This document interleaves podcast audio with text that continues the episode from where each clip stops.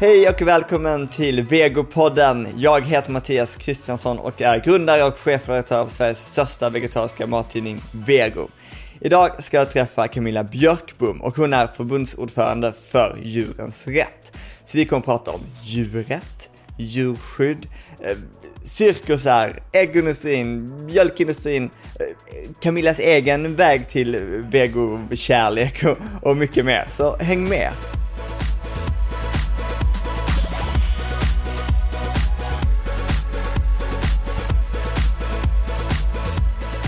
Eh, välkommen till Vegopodden, Camilla Björkbom. Tackar. Grattis på födelsedagen. Ja, tack. Hur eh, kommer du fira? Eh, alltså jag ska faktiskt inte fira så himla mycket. Nej. Jag ska... mm, Varför det? Du firar ju, du nollar ju. Ja, jag gör ju det. 4-0. Ja. Ja, nej, jag är inte så jättemycket för att fira födelsedagar. Jag tänker jag ska låta den passera förbi. Jag var faktiskt på Mallorca Ja. eh, veckan innan, så jag kom hem igår. Så det var liksom mitt firande. Var du en, ensam? Eh, ja, på semester, bara fyra dagar. Har de bra mat där? Ja, det var det. jag tänkte faktiskt komma till det. Väldigt bra. I, i alla fall i, i Palme, Ja. där, där jag var. Jag var förvånad. Jag hann inte ens med det restauranger. sant? Men Nej. alltså var det liksom bra grejer eller var det liksom Ja. pommes och grönsaker? Nej, det var, det var det som var roligt, att det var bra grejer. Ja. Och det fanns flera helt veganska restauranger. Mm. Och det, dels de som var mer in- inriktade mot raw food, men också lite mer fina, där man kunde gå liksom på kvällen och äta ja, men så här, fin måltid med tända ljus och Nej. fina servetter och, och så. Det måste vi kolla in. Ja, det tycker jag. Ja. Och eh, de har även eh, en ganska bra vegansk butik i Palma. Du skämtar? Ja, där det gick att få tag på liksom, ja men du vet, det som man kan få tag på på Good Store. Ja. Lite mindre än Good Store, men eh, liknande. Gud, det, ja, det måste Ja. man ju checka in. Ja, Men det var Palma? det, var, det var i Palma, alltså, så jag kan inte uttala mig om resten av Nej. Mallorca. Nej. Men Palma och, det måste jag berätta, glassbar. En jättefin glassbar. Men det inte... Helt vegansk. Va? Helt vegansk. Och tjejen som har den, hon, har, hon hade jobbat liksom i år, ett antal år innan för att liksom jobba fram smakerna Ja. och glassarna. Så hon gör dem själva. Och eh, så himla, det, jag åt med eh, en glass med eh, då valde jag en kula då med vinougat och en med jordgubb. Är Super, Så det var inte sorbet, det var glass? Liksom. Det- ja, var, nej, nej, det var inte sorbet, utan det här, nu, vi snackar riktig glass. Så, ja, absolut. Gud vad härligt. Ja. Okej, jag, näm- jag hade nämligen tänkt åka dit för att jag, jag tänker att pa- eh, Mallorca har haft en tantstämpel eller feststämpel. Men det kanske blir veganstämpel. Det kanske blir veganskt. Eh, Men du, jag hade också de fördomarna faktiskt, att det var lite sådär, ja. Men, eh, ja, nej, men jag kände att eh, Mallorca kan eh, nog få veganstämpel. Bra. Ja. Vad, ehm, för du är ju förbundsordförande på Djurens Rätt. Kan inte du bara förklara lite snabbt vad Djurens Rätt gör? Djurens Rätt eh, jobbar ju med politisk påverkan och opinionsbildning. Mm. Och vi säger att vår vision är för en värld där djur respekteras som individer med rätt till sina egna liv. Mm. Så att eh, det arbetet vi gör, det handlar ju just om att ja, men, stå upp för djurs rättigheter, att vara deras röst, för Mm. de har ingen egen. Och ehm, bara lite kort om kanske, för det kan, det kan ju vara så himla stort område. Ja. Så det vi fokuserar på det är egentligen fyra områden. Då är det djur i livsmedelsindustrin, det är djuren som föds upp för päls och det är djur som används i djurförsök. Mm. Och sen så har vi ett fjärde område som också som handlar, det spänner egentligen över alla de där tre, men det är eh, djurvänlig konsument. Så Mm. hur man då som konsument kan navigera i, i det här om man vill göra bra val för djuren. Ja. Och vad är, jag får alltid frågan vad som är skillnad på djurrätt och djurskydd. Just det. Och vi, är- Djurens Rätt, är, vi säger faktiskt att vi är Sveriges största djurrätts och djurskyddsorganisation. Och det har väl egentligen att göra med att djurrätt, där är ju frågan om liv och död väldigt central. Mm. Och att vi ser det som att men vi människor, vi har inte rätten att varken utnyttja eller döda Nej. andra djur. Medan man inom djurskydd, där ifrågasätts inte det här maktförhållandet. Utan där pratar man mer om att ja, men djuren så länge de lever och så länge de är i våran, liksom, Mm. eh, våran fångenskap så, så ska de behandlas väl. Mm. Så det, det, det, är ganska, det är en ganska viktig skillnad ändå Ja. i det. Att eh, djurrätten då, då ifrågasätts hela maktförhållandet. Men sen så, jag tycker att de begreppen hör ihop ganska mycket också. Och framförallt därför att eh, det kan ju vara så att ja, men, vi kanske börjar att intressera oss för vegetarisk mat till exempel. För att vi bryr oss om djuren. Och vi kanske inte alls har tänkt liksom att ja, men djur ska ha rättigheter och Nej. så. Utan mer bara att ja, men det känns inte bra i magen hur djur behandlas. Och, och sen kan ju den liksom djurskyddstanken leda till att vi faktiskt börjar se på djur på ett lite annat Ja. sätt. Och vad är det för rättighet man pratar om? Det där är faktiskt intressant. Därför att det, det, det här, då kommer man in också på lite mer eh, det juridiska. Mm. Eh, djur har ju egentligen inga, inga Nej. rättigheter. Inga juridiska rättigheter eller, eller så. Men det som man skulle tänka sig det är väl att de skulle ha men, rätten till sina liv. Mm. Eh, man kan också tänka sig om man liksom i en eh, mer så här laglig mening, vad ska man ha för rättigheter? Kanske också ja, med rätten att ha sina intressen, att de ska, deras intressen ska bli beaktade Mm. i beslut som rör dem. Så Ja. det, kan, det kan vara typ den typen av rättigheter. Men jag tänker att den grundläggande rättigheten Vänta, förlåt. Jag, och, och, Ja. Kan du ge ett exempel? På det här På- med beslut som rör dem? Att Ja, men till exempel att ehm, om, om det är... en alltså det, egentligen blir det ju så här, om man, om man, om man ska ha en eh, grisuppfödning Mm. då till exempel. Ja, men om vi då ska beakta gris, om deras intressen ska beaktas Mm. i det här Mm. beslutet att föda upp grisar ja. för, för kött. Då, och det här vet vi, för det här, har ju aldrig, det här görs ju aldrig. Nej. Men liksom var landar vi då? Kan vi i sådana fall föda upp grisar ja. för köttets skull? Men var inte lite det som För- hände med minkfarmarna? Att man, om de skulle bejaka mink, minkarnas naturliga behov Ja. så kunde de inte ha dem. Och det var väl där det, Precis, ja men precis. Ja, men det, det, det är ett jättebra exempel. För att där har man faktiskt, ja, ja men det, men det är ett bra exempel. För där Ja. har vi ju eh, djurskyddslagen som säger att djur ska ha rätt Mm. att utföra sitt naturliga beteende. Mm. Men eh, när det sen ska tolkas och omsättas i praktiken Mm. så eh, ja, då vattnas det ner och så kommer liksom hänsyn till industrin istället. Mm. Och det är väl därför som man skulle kunna, alltså någonstans är ju den här paragrafen om naturligt beteende Mm. inte tillräcklig. Nej. Just eftersom att den kan vattnas, vattnas ner. Men den är ett, ändå ett bra exempel på hur Mm. det skulle kunna se ut. Och så, mm, Ja. Hur, var, var kommer du ifrån? Var är du uppvuxen? eh, I Luleå. Ah, det är det. Ja. Men var du, eh, du, för du växte inte upp som vegetarian eller? Nej, nej. Jag, ehm, jag var alltid ganska bekymrad över djuren, så, hur djuren hade det. Alltså bara, bara alla djur Allmänt hela- liksom, ja men alla djur i hela världen. Eh, Hur kommer de ens Över- in på, i de tankebanorna? ja, nej jag vet När man är inte. 28 som jag. Ja, men precis. Nej, men jag var nog alltid alltså, som, som liten så här, ja, men djur som var överkörda, eller liksom, hur skulle Mm. djuren klara sig på vintern och, och sådana Ja. saker. Eh, men, men jag åt ju djur. Mm. Och jag tänkte nog inte, jag, jag kopplade inte, jag tänkte inte på det. Och jag var till och med engagerad i eh, Nordiska samfundet mot plågsamma djurförsök, Mm. som det hette, som Djurens Rätt hette då. Och ja, men, liksom, hade blivit medlem, men det var för att jag var bekymrad om djur som användes i djurförsök. Mm. Men jag förstod inte riktigt kopplingen till det. Och nu för tiden så tror jag att ungdomar i den åldern gick ändå i gymnasiet. Liksom. Okej. Att nu för tiden tror jag att ungdomar förstår den kopplingen. Men Mm. jag gjorde inte det Nej. då. Alltså, så det här hände i gymnasiet? Ja, inte- det här var mm, gymnasiet. okej. Ja, men Mm. visst. Eh, Men sen så, sen så var det väl några händelser sådär som, ehm, men som jag kommer ihåg. Bland annat att eh, jag var i Israel en sommar.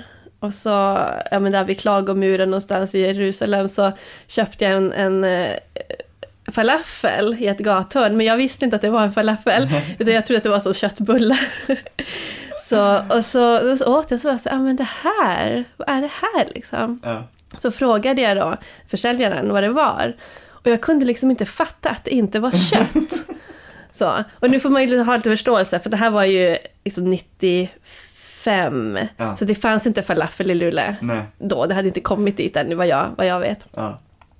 Så, men det, det var som den första gången jag faktiskt åt någonting där jag var så här, "Ha, okej, så det här var vegetariskt. Ja. Och sen, sen var det väl några fler händelser under samma år. Som att jag började faktiskt göra den här kopplingen också. Att jag hade varit i, ja, jag höll på med hästar då. Så jag hade Mm. varit i stallet, jag satt hemma i köket i ridbyxor och skulle äta en sån här parisare som är en tjock falukorv liksom mellan två bröd. Som en hamburgare fast Ja. med korv istället.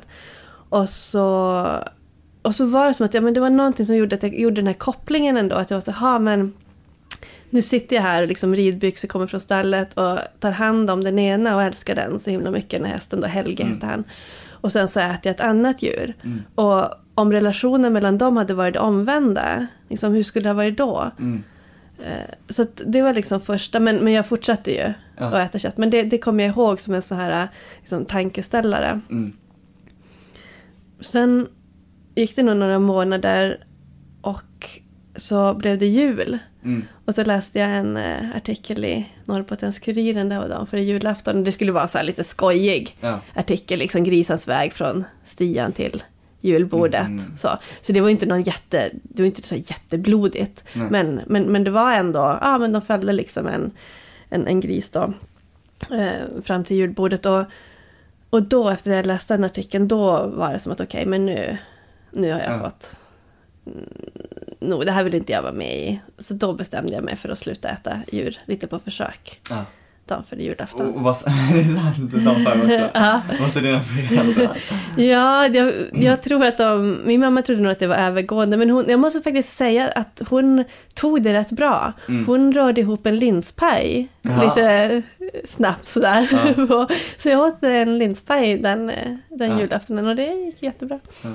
Och sen bara körde du, och när blev du, ehm, när blev du, du vegan? Eh, Det var ungefär ett och ett halvt år senare. Så jag Ah, började så som.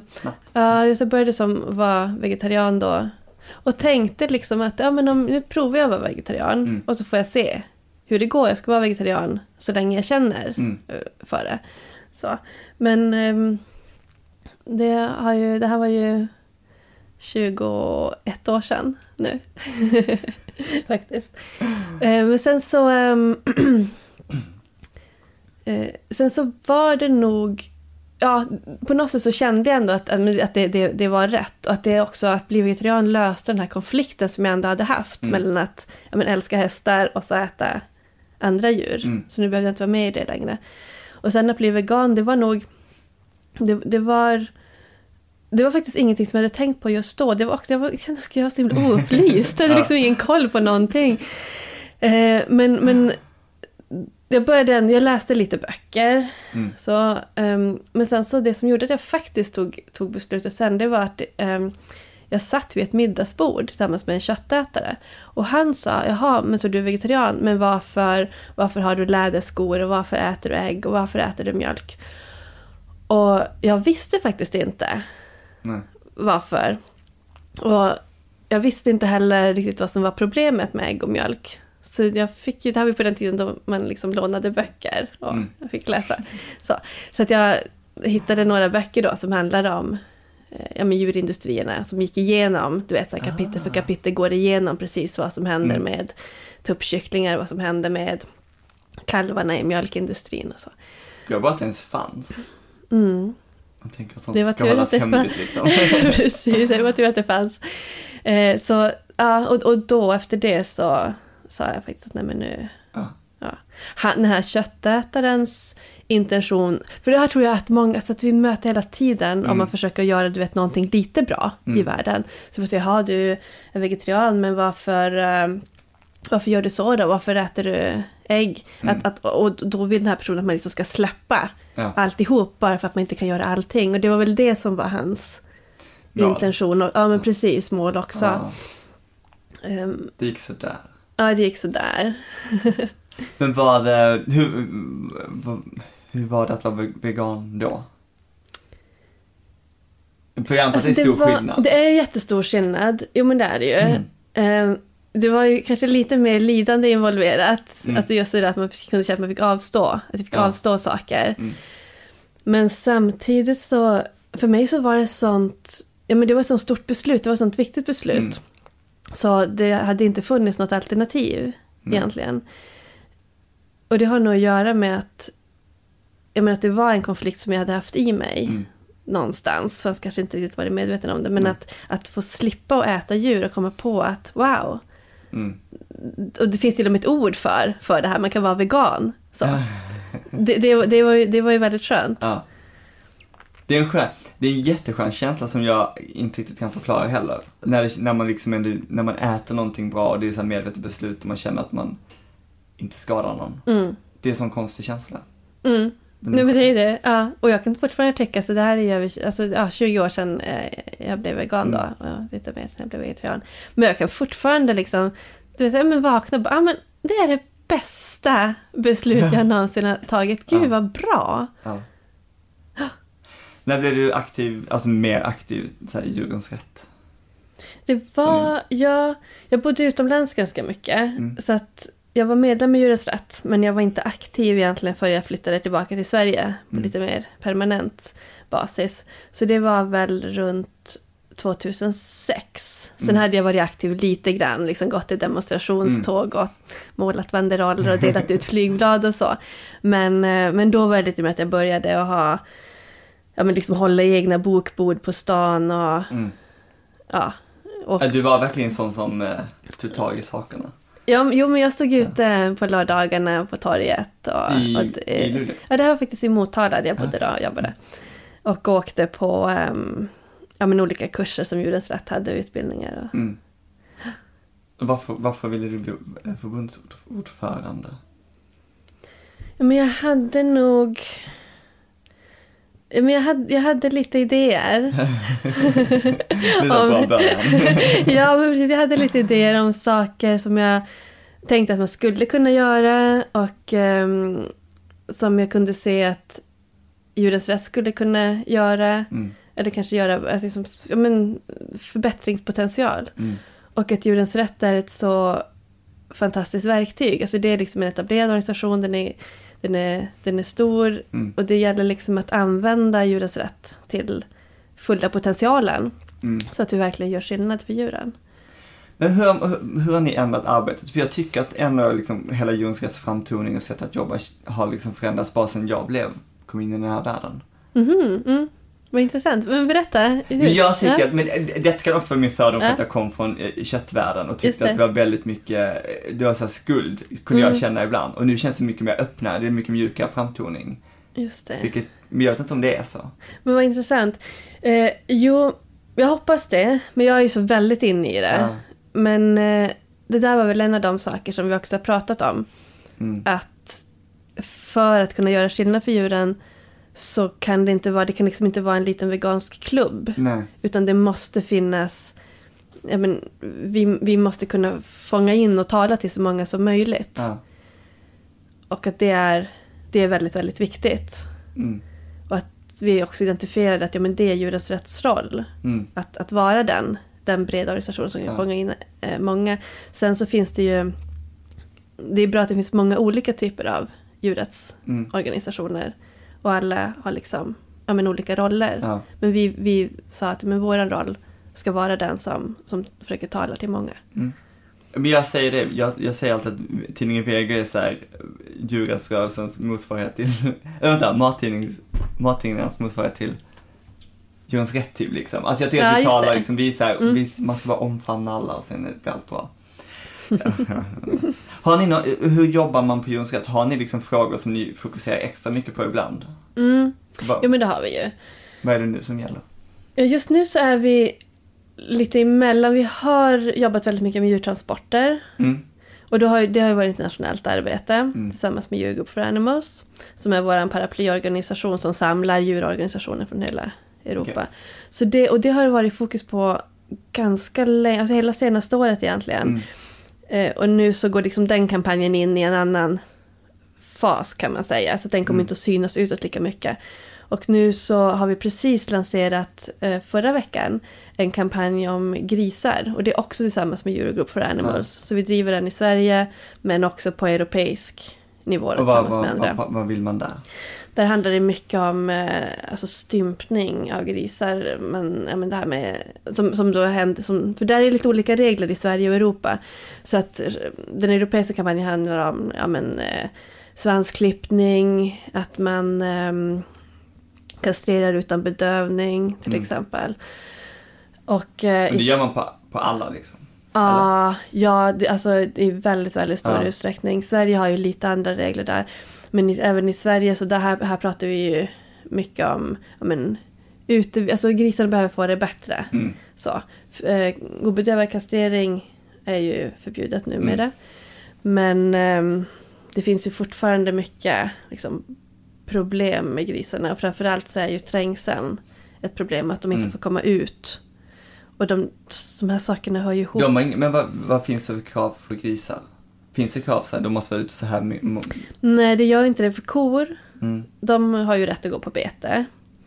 Men Men det är också bara väl två till tre månader? ja, just att det, det, är, ju- alltså, det är ju egentligen alldeles för lite. Ja. Och det är inte heller alla kor som kommer ut. Nej. För att det där kan man liksom eh, ja, men trixa med lite grann och få dispens och så. Mm. Men, eh, men, men grundtanken finns i alla fall om att kor har rätt till att Mm. gå på bete. Då.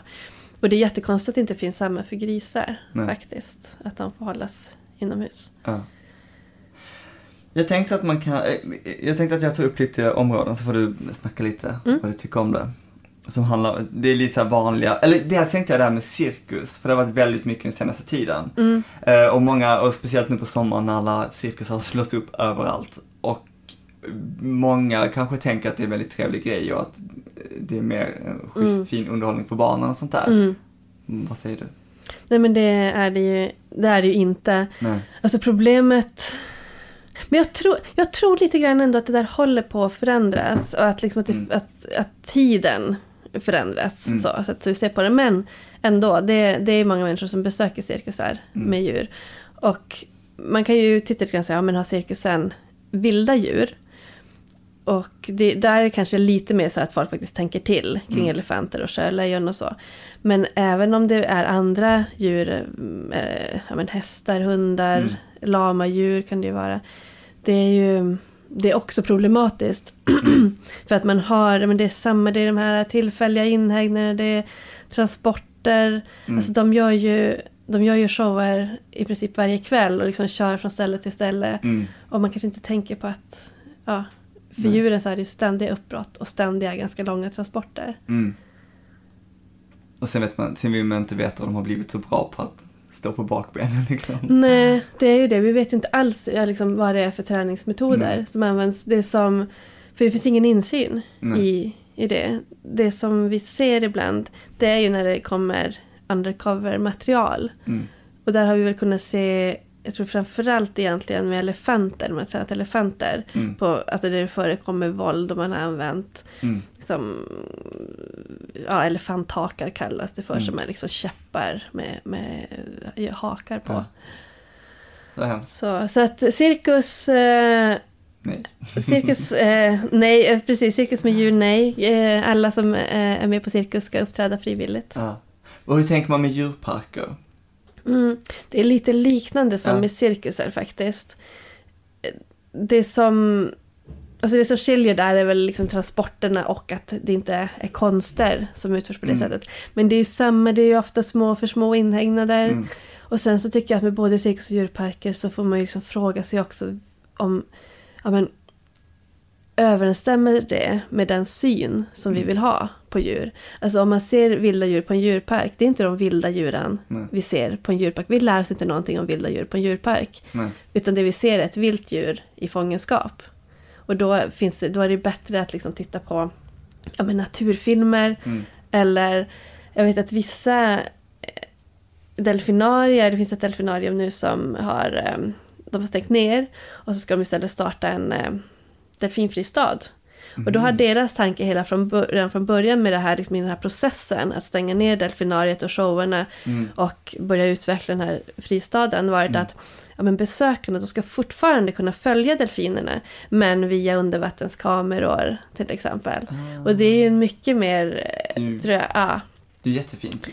Ja, Men det är inte i Sverige. det är inte i Sverige, det här är i Baltimore. Ja. Så I Europa finns det ingenting sånt, för, för närvarande i alla fall. det. inte, inte någon fristad eller någonting. Och man får väl se lite grann hur, eh, det här projektet är ju inte färdigt ännu, Nej. det här i Baltimore. Men ehm, det blir ju jag tänker att det, kommer, det kommer nog att hända någonting tror jag, Ja. när man liksom börjar se.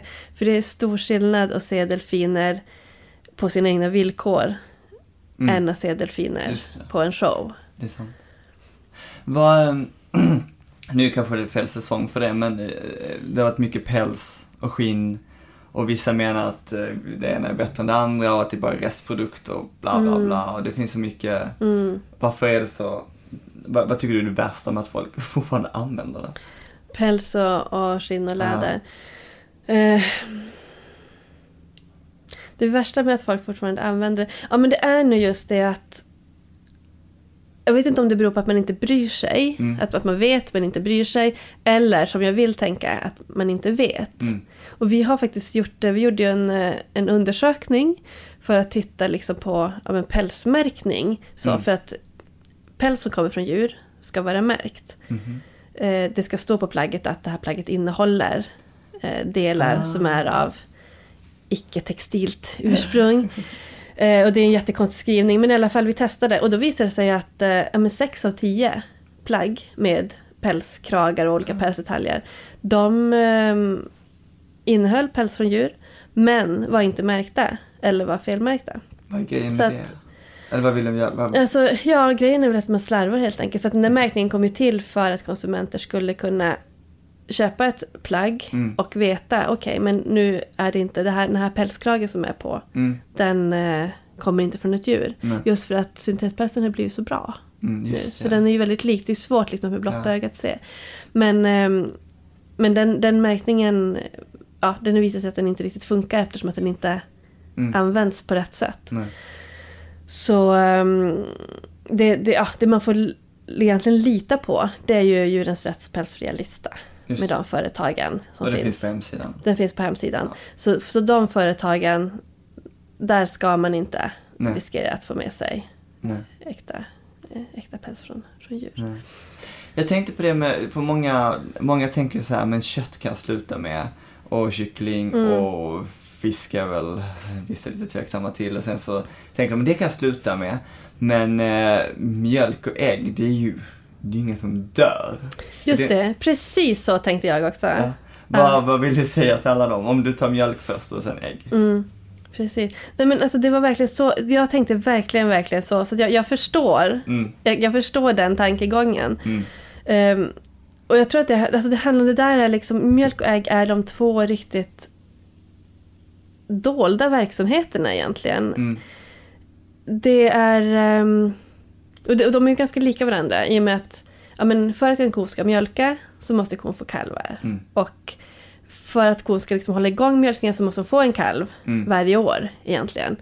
Och de här kalvarna, ja, de dricker ju upp den mjölken, eller skulle dricka upp den mjölken som, som, som, som vi vill ha. Mm. Så därför så tas ju kalvarna ifrån kon med detsamma Mm. och hålls eh, först helt själva och sen tillsammans med andra kalvar. Och om det är då mm, kvigor så ja, då föds de upp och så går de in i mjölkindustrin och i sin tur då börjar få kalvar varje år. Om det är tjurkalvar då eh, föds de upp under ett och ett halvt år ungefär. Och sen så går de in i köttindustrin därför att de kommer aldrig att producera någon mjölk Nej. ändå. Så det som händer det är ju att de här liksom, ja, men överskottskalvarna eller vad man ska säga, de bidrar ju till jag menar, att kött är så billigt till Mm. exempel. Just Blir med, hankalvarna blir ju billigt kött. För Mm. de var ju bara en biprodukt från början. Mm. Och, ehm, så, så det går faktiskt inte, om man tittar, om man tittar på det ur det perspektivet och med hela kedjan. Mm. Så, så går det, så, och då, då stämmer det inte för då bidrar ju faktiskt mjölk Ja. till köttindustrin och till Just dödande. Men, men jag, visste, jag visste inte det Nej. förrän jag började läsa på. Och uh, sam, det är lite liknande med ägg. Men jag tänker bara det med mjölk också för att nu, Mm. nu kör ju mjölkindustrin, de kör ju såna här eh, kampanjer hela tiden och vill visa att mjölkkorna som de har faktiskt mår så himla bra att eh, Just det. mjölk, de ger oss den här mjölken och vi Ah. ska vara så glada. Men, bara, men jag tänker de, de som blir mjölkkor faktiskt eh, inte, well, de bidrar också till köttindustrin i slutändan ju. Ja, men det gör de ju också. Men, men bara, hur, Ja. hur liksom har korna det? Alltså reklamen, Ja. det är ju bara sagor, alltså fabler. Det är liksom... Och, nej, den... eh, Den... ehm, förskönar, kan man ju säga, med ett ganska milt uttryck. Därför att där, där ser det ut som att korna går ut hela tiden och går på gröna ängar. Och eh, så är det verkligen inte. Som vi pratade om tidigare så, ja men visst, korna har rätt att komma ut. Men eh, det är under kort tid. De, det går också att få dispenser och så. Och ehm, det går, nej, det, det, det finns, det finns nästan, jag skulle säga det finns inga likheter mellan reklamen Nej. och eh, verkligheten. Och, att, och korna ger ju inte oss mjölk, de ger, de ger ju mjölk för Mm. sina kalvar till viss del, men också till viss del för att de är avlade för att producera enorma mängder Mm. mjölk. Så det är inte heller någon, eh, någon eh, naturlig liksom, mjölk, mjölkproduktion. Och den är faktiskt också skadlig. Alltså en väldigt hög mjölkproduktion är också skadlig för korna för att de får olika juverproblem. Ja. Mm. Och sen eh, äggindustrin som, jag blir så här chockad, men det är för att man är inne i den här världen så mycket. Men hur dålig koll folk har. Mm. För de tror att det är de där, jag, jag säger det också, gå in på typ Svensk nu, jag har inte varit inne på hemsidan på senaste tiden, men eh, när vi är senast så är det bara illustrerade bilder. Alltså så här, det, det är illustrationer, Ah, inga foton. det. Jag bara, Nej, just det. Så då kan vi springa runt där och, och picka liksom i, i, det Ja, gröna. precis. precis. Ja, men det är väl lite det jag menar också, att jag menar att det är mycket liksom, fabler Ja. och sagor, för att man försöker att berätta en historia Mm. som inte är sann, men som man berättar för att lugna konsumenter. Och, och jag tror också nästan att det finns någon slags Ja, men konsumenter vill ju gärna tro, man vill ju gärna tro på goda nyheter. Mm. Så, så att vi, vi kanske som konsumenter kanske också har lätt att köpa det här. Mm. För att liksom, okej, ja men det är inte så farligt, det, det, det ser bra ut. Mm. Men, nej, men det är samma sak egentligen i äggindustrin som det är med, med mjölkkornet. Ja men hönor, hönorna eh, lägger ägg, men det är Mm. bara hondjuren som gör det och det föds ju lika många tuppkycklingar som Mm. det föds honkycklingar. Ja. Så tuppkycklingarna, det är bara en, en biprodukt. De, alltså, en del tänker nog att ja, men det är väl de man äter då, de, de som föds upp och blir liksom, kycklingarna som man köper Mm. sen och äter.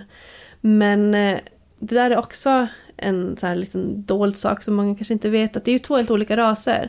För att värphönor, de Mm. avlats på att vara små och lätta, inte äta så mycket foder, liksom vara effektiva på det sättet och lägga mycket ägg.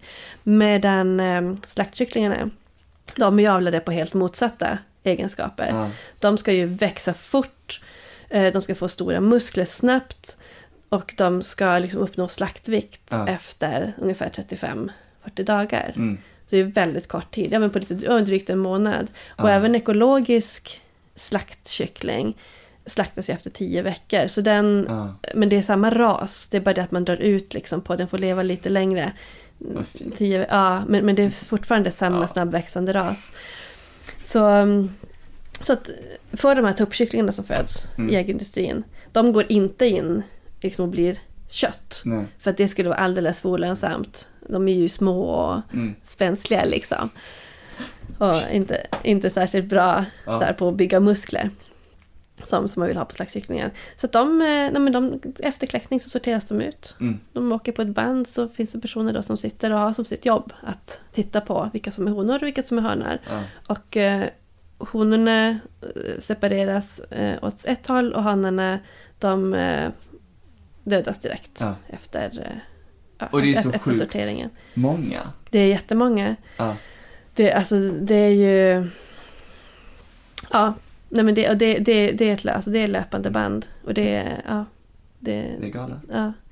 Men jag tänkte på det här med ekologiskt, så många väljer istället och, och så är djuren frigående och allt Mm. låter så fint liksom. Finns det, finns det bra kött och finns det bra ägg och finns det bra mjölk? Nej, alltså det gör ju inte det. Det finns ju Nej. egentligen bara en...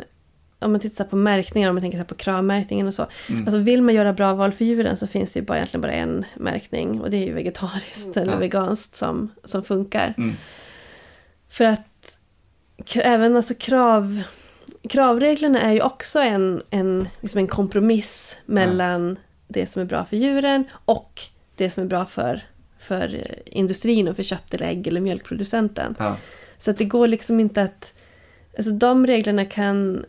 De kan visa Mm. lite grann så här, ja men det är möjligt att ha grisar utomhus till exempel.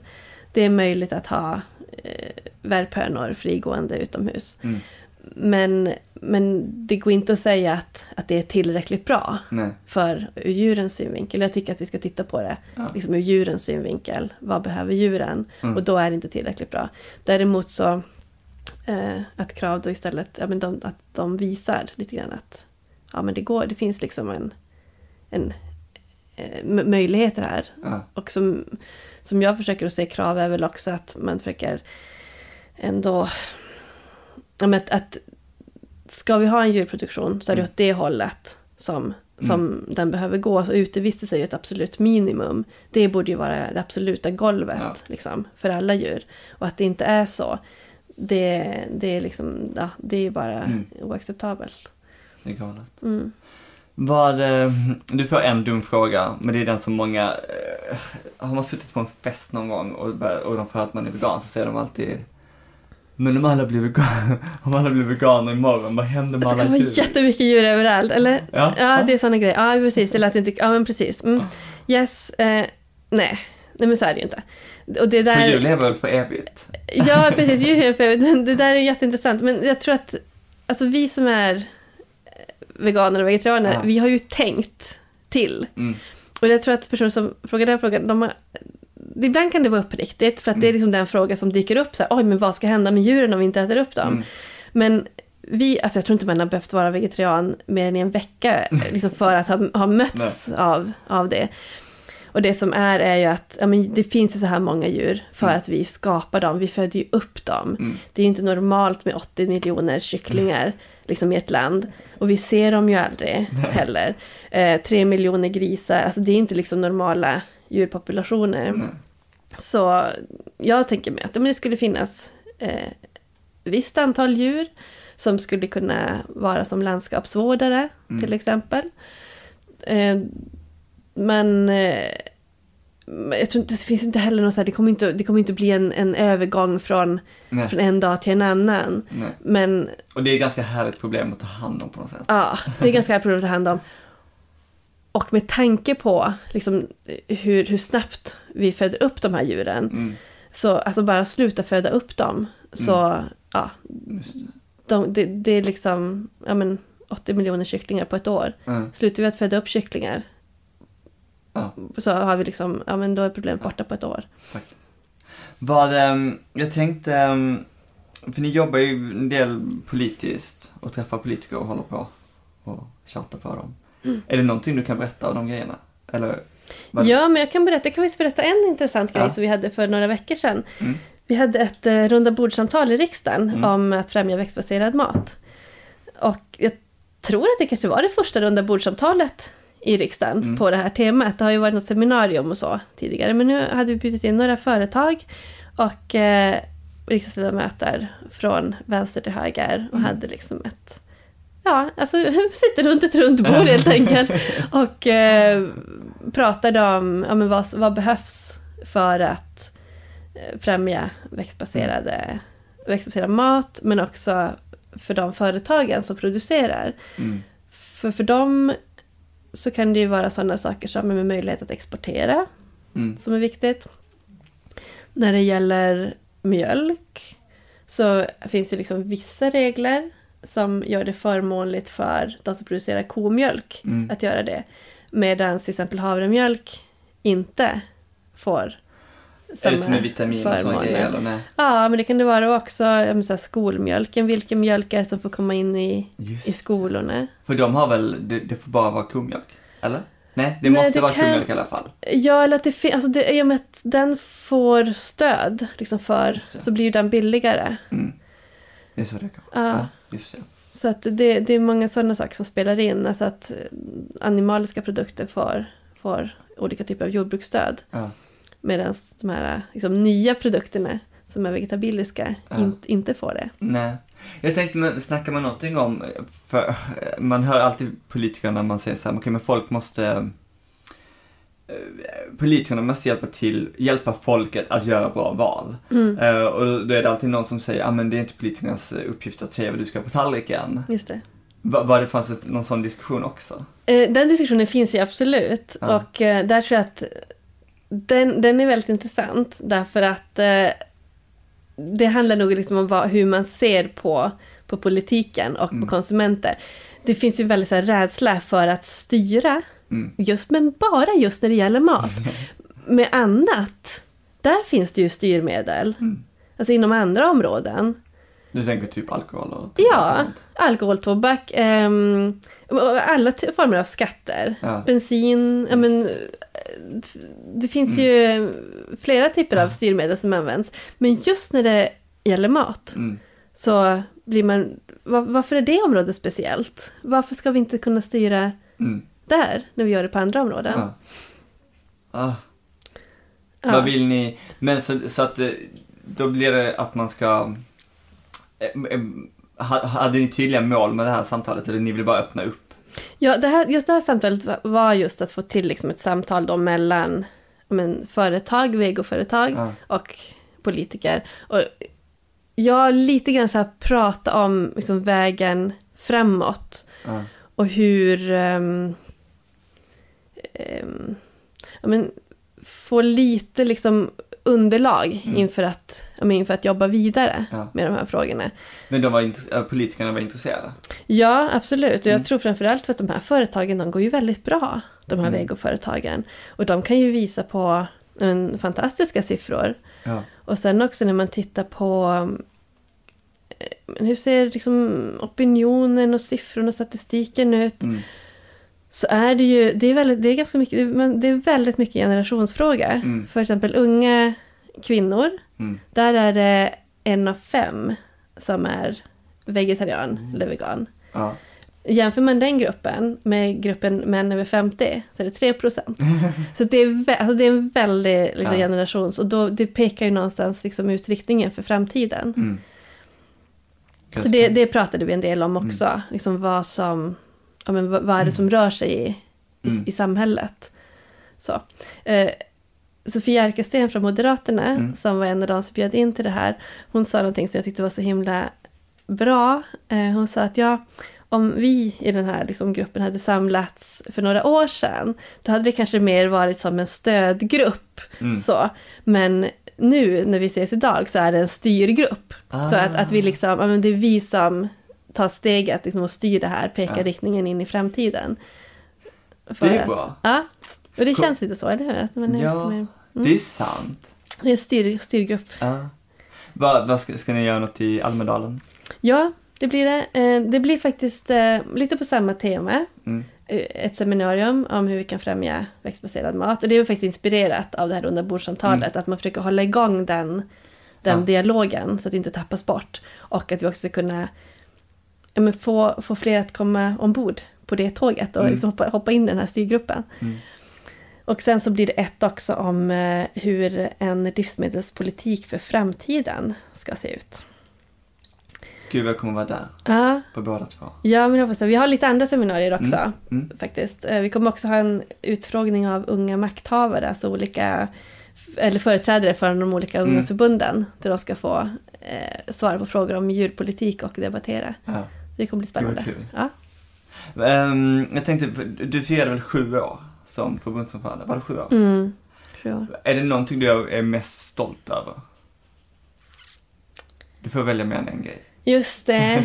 Eh, jo, men jag, alltså, jag är stolt över ganska många... Alltså, framförallt är jag nog stolt över Djurens Rätt. För jag tycker Mm. att Djurens Rätt är en så... Ja, men det är en stark organisation. Mm. Och eh, det är roligt att se Djurens Rätt växa. Mm. Så. Eh, för nu, jag såg de senaste... Ja, vi, vi, har, vi har vuxit jättemycket. Mm. Sen, ja, under de här sju åren helt Mm, enkelt. Så det är fantastiskt roligt. Ja.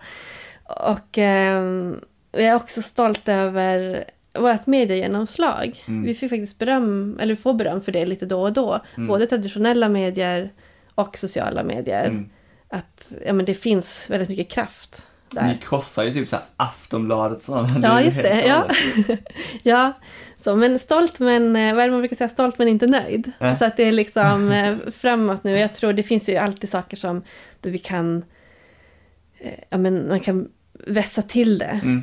Mm. lite grann. Och eh, skruva och ja, bli, bli bättre, Ja. skarpare.